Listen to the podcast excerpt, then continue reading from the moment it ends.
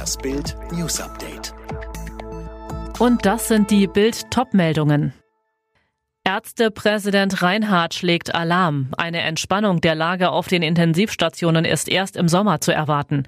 Eigentlich sollte der derzeitige Lockdown nur bis zum 10. Januar gelten. Doch die Anzeichen mehren sich. Beim Corona-Gipfel am Dienstag werden Kanzlerin und Regierungschefs der Länder eine Verlängerung der aktuellen Maßnahmen beschließen.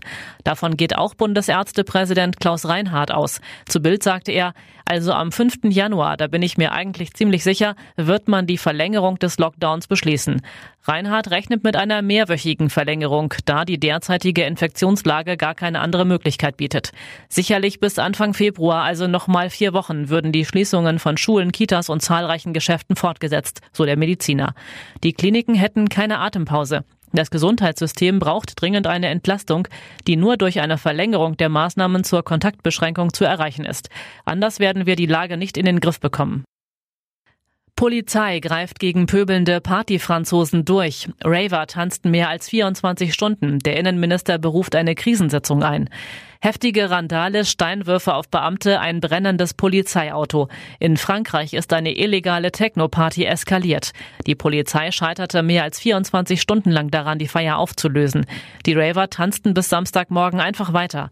Erst nach 1,5 Tagen griff die Polizei durch. Die Gendarmerie sprach 1200 gebührenpflichtige Verwarnungen gegen die Partyfranzosen aus.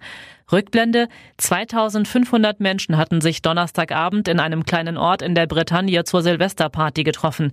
Die Teilnehmer kamen aus verschiedenen Regionen Frankreichs, reisten sogar aus dem Ausland an. Abstand und Masken, Fehlanzeige. Als die Polizei anrückte, um die Party aufzulösen, drehten die Feiernden durch. Der pöbelnde Partymob warf Steine und Flaschen auf Beamte, einige Sicherheitskräfte wurden verletzt. Ein Polizeiauto wurde in Brand gesetzt, 3 weitere schwer beschädigt. Und jetzt weitere BILD-News.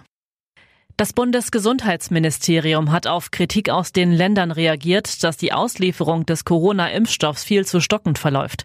Bis Ende Januar sollen weitere knapp 2,7 Millionen Dosen des Mittels von BioNTech und Pfizer zur Verfügung stehen, versichert das Ministerium auf Twitter. Mehr von Manuel Anhut.